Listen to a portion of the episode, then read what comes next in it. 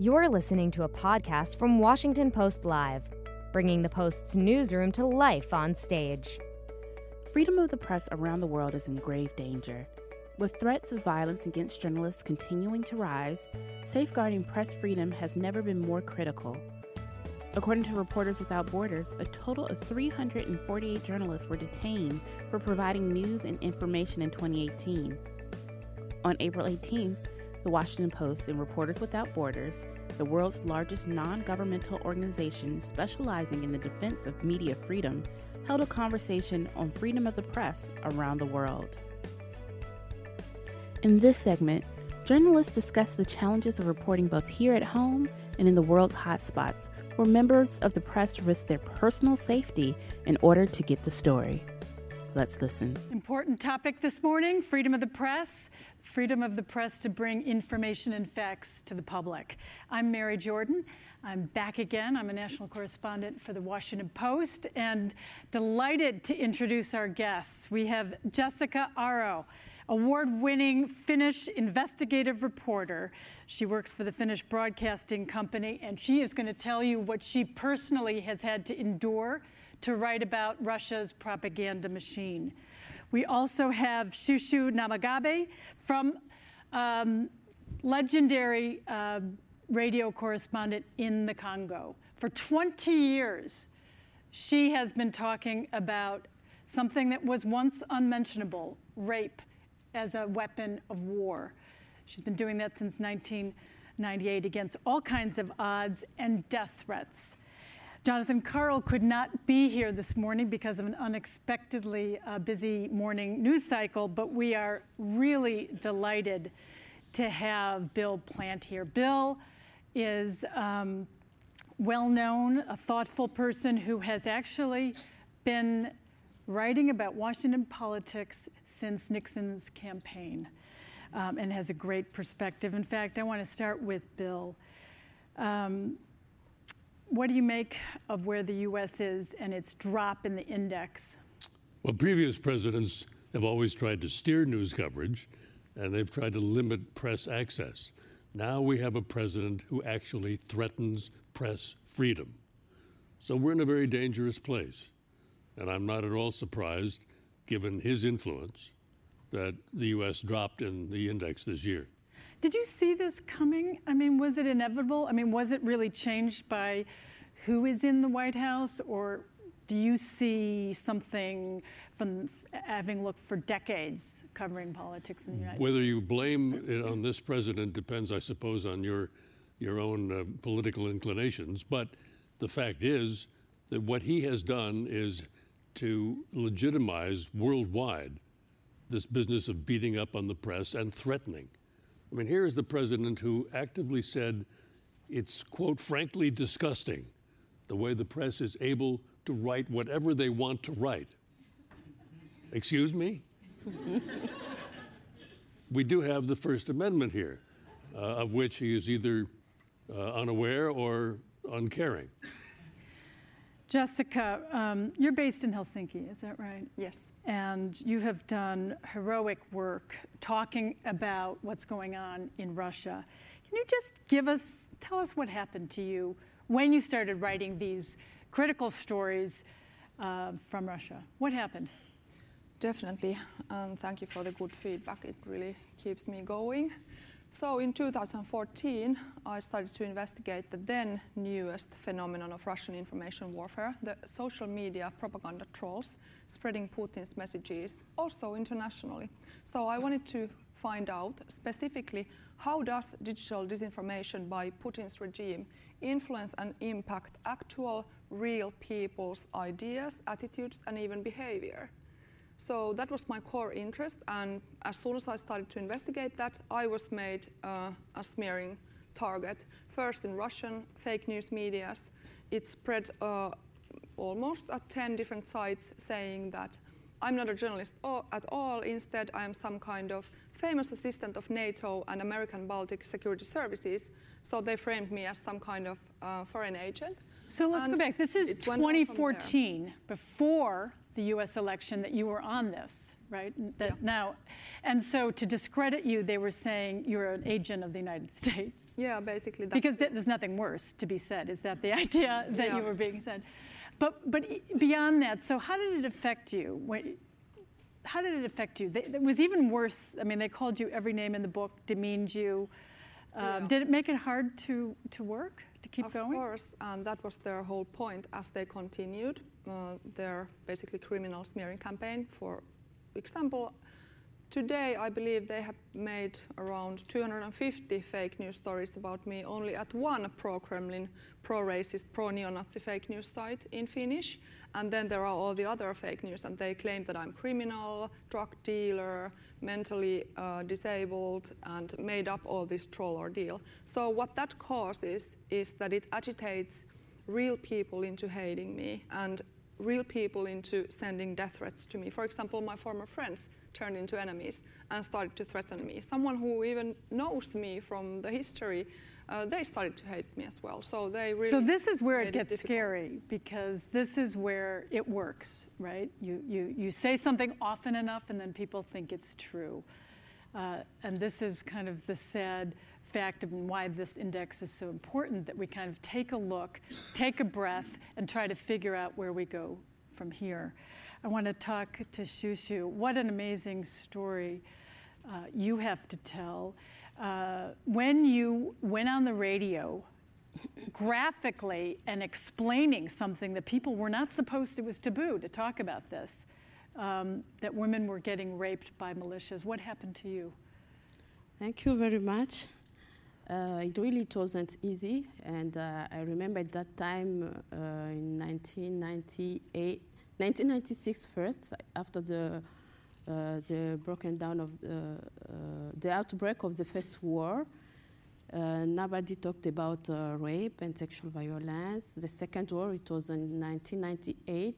There was silence, and in 1999. Um, some women started denouncing uh, the rape and sexual violence. And I remember when we wanted to talk about it in the media, in the radio, uh, we didn't even have a word to talk about it. We uh, tried. Because it was so socially taboo to say. Yes, we tried to look in our local languages like uh, Swahili from Congo, from Swa- Mashi, local languages, Kirega, but there was explanations of the phenomenon. So we had to borrow a word from Swahili from Tanzania, and uh, this is uh, uh, ubakaji, and it's media that uh, told uh, to people about ubakaji. And uh, I remember the first time we broadcasted a testimony from uh, women who was, who, who was raped. It was a shock in the community. Uh, people called us and said, how, how are you talking about sex on, uh, on the radio? he said, it's not a problem of sex, it's a really big problem of community. Because the woman uh, explained how she was raped, how after the rape she got tortured, they put stone, branches in her vagina. She explained everything, and people were shocked. They said it, it And of course, by writing about the problem, you bring eyes on the problem, and the world, you know, came to, to realize that this wasn't just in your country, but in many countries. So the effect is clear. Yes. Um, but what happened to you personally, since we're talking about the courage it takes these days to write things? What, what did you endure? Yeah, I quickly realized that uh, our microphone was a weapon also to fight that uh, uh, phenomenon. And uh, really, at that time, we started giving our microphone to women to tell their stories. Because when the, the rebels were attacking the, the, the village, they called it a silent war, means rape. And quickly, with uh, our, uh, my colleagues, we turned our microphone to women. We became uh, the loudspeaker of these women, and we denounce it. Uh, we denounce it. it uh, did, did you have the same experience um, as Jessica that some of your friends said, Why are you doing that? Yes. So sometimes uh, it was crazy. What, what are you talking about? Really, it's a shame. It's a shame even for women. You are highlighting the problem of women. You should not talk about it. We said, No. We have to talk about it is to act. So we led uh, a campaign called the Challenging Silence uh, Women Journalists Against Rape and Sexual Violence. And we went even to the ICC, International Criminal Court. And uh, yeah, we had such uh, opportunities uh, to testify and uh, to, to, to, to bring the spotlight on the problems. And women were really sensitized. Even the community, the Congolese community, were rejecting the, the, the, the survivors they were rejected by the family. They were stigmatized. But we had to sensitize, to train even their family to, to, to accept them. To accept it. I want to ask you, and then come back to Bill. Um, for, for 15 years, I was a correspondent around the world, and many times um, I felt very proud that other countries would say, Oh, you're from the Washington Post. You can do anything. You have such freedom. Um, and they were kind of gosh, I wish I could work there. These days, as we drop into the problematic area for press freedom, have you noticed in your in the last years that from other countries looking at the states, they see a problem here? Jessica? Um, we are seeing a problem that is coming from your uh, presidential leadership uh, against the press at the moment. And, uh, but we're also seeing that um, the journalism that you guys are doing is really brave and is really expert, and uh, you still show a lot of example to the rest of the world. So keep on doing what you're doing. It's nice. Thank you. And Bill, what, Reagan. I mean, you, since since Reagan, you have actually been in the White House. Um, and where do you see the country going now as we move to 2020 campaign. It's one thing to try to steer news coverage by placing things out there, by leaking certain stories, uh, by trying to avoid coverage of other things. It's entirely another to threaten reporters and to say that news coverage shouldn't be allowed. So the only weapon we have is truth. The problem is that in today's media environment, in, with social media, we can be overwhelmed. So we have to come out there with um, more effort than ever to get the truth out. And I think part of the way to do that is for reporters to avoid expressing their own opinions on social media. I think that's a mistake because it then doesn't differentiate reporters from people who are uh, giving opinion. Right, it feeds right into it. Any anything else that reporters should be doing to, to try to move up on this index? What do we need to do ourselves? I mean, I know what other people need to do, but we have control about what we should be doing. Part of it is simply uh, making sure that the United States government doesn't move uh, to suppress press freedom in any way. There is a danger lurking out there in today's in today's world which we've discussed at length here. Uh, we don't know what they would do if they could, but they, this president always suggests that uh, it would be a good idea if we didn't have so much, quote, fake news, most of which is not fake. Yes, and um, to pick well. And there's like so much noise, so much going on out there. I think one of the things that a lot of journalists talk about is to keep your eye on the ball, on the big things um, because people are overwhelmed by the amount of information. Um, Sika, some very disturbing thing happened to you for your efforts. Uh, Russia is one of the most dangerous places to work. People get killed, they're in jail. Um, you were early on this story, you won lots of awards, including you, were, you picked up the phone or, and heard that you had won one from the State Department, uh, which was a fairly big deal. And then you were told, "Oops, what happened there? The, the actual State Department pulled her award. Um, and some people think it may have had to do with the fact that you were critical of Donald Trump. What do you think? Yeah, well, it was, you know, I still feel like a winner because I had the award for a while before it, before it was cancelled from me without any official documentation or explanation. And it was. What did they say? Whoops. I mean, what did they? They just said that it's, you know, cancelled. wow. And then I read from the foreign policy um, that um, anonymous officials from the State Department told that it was due to my Trump critical tweets. But you know, then these uh, Democrats at the Senate, oversighting the State Department uh, uh, Committee of Foreign Relations, they started to look into it and they made their own um, investigation. And they found out that it indeed um, what the State Department spokesperson said publicly and he said that it was a mistake and that the award was never given to me in the first place. That that certainly wasn't based on documentation. But it, you know, and it was fairly so, minor things that you were saying also about trolling. I mean, she basically said he was trolling.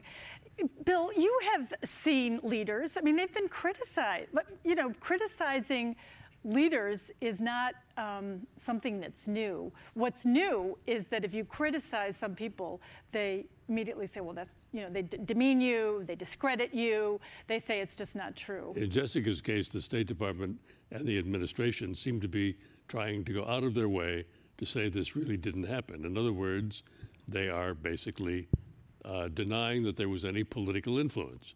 Well, look, I covered White Houses for 30 years, and I never saw a decision that didn't have at least some consideration of politics when it was made. And certainly this reeks of that. Right. But, but what is at the heart of this is what we're seeing in many countries is when a leader um, is criticized, they go after the journalist. And in our country, we have a long history. I mean, think of all the names that we've called different presidents over time. Why is it so different now? Richard Nixon had an enemies list. And on that list, there were a number of journalists as well as other uh, members of the opposition party, but he didn't do anything to restrict their ability to work. The, that is how time, times have changed. Well, I mean, it's the tension between the four states, the four pillars, right? The White House, the judiciary, Congress, and the press. And what is this whole day, this whole morning is about is when you diminish the power of one, then the power of the others rise. And it's all about checks and balances. And it's a bit uh, scary here. Chouchou, Congo, 117, not a good spot. Um, so even now it's difficult there. What are the challenges for journalists uh, in, in the Congo?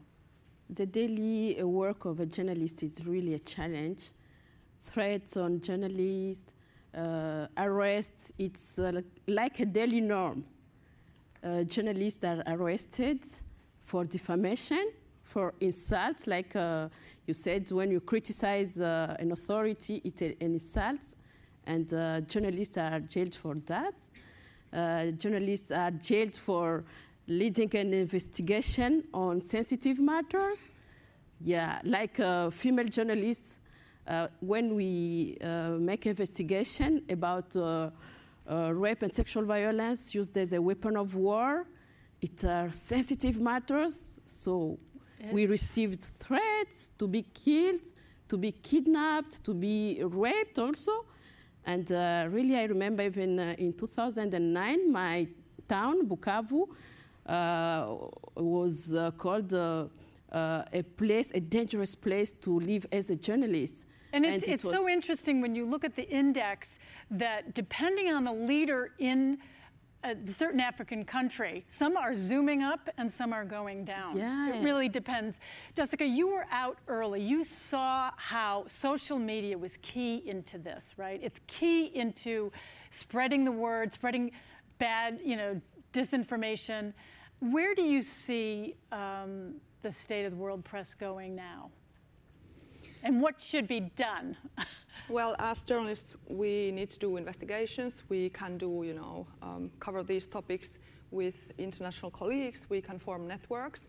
uh, to cover this because, for example, the Russian trolls, they are influencing all over the place, not just, you know, in Finland or in Ukraine, but also in Catalonia. They are fueling conflicts, uh, also in France. So, and of course, your pre presidential elections, they, you know, helped Trump to get elected. So there should be really, you know, wise to form some journalistic coalitions to fight this and to cover this and make big stories. I think it's also important that we encourage the efforts going forward of the social media companies of Facebook, Google, uh, and others to police what is on their networks. This is not going to be a, uh, then you hear cries of censorship right away, but to remove what is patently false and uh, which incites violence is not necessarily wrong. And I think those efforts, which are supposedly underway, need to be encouraged.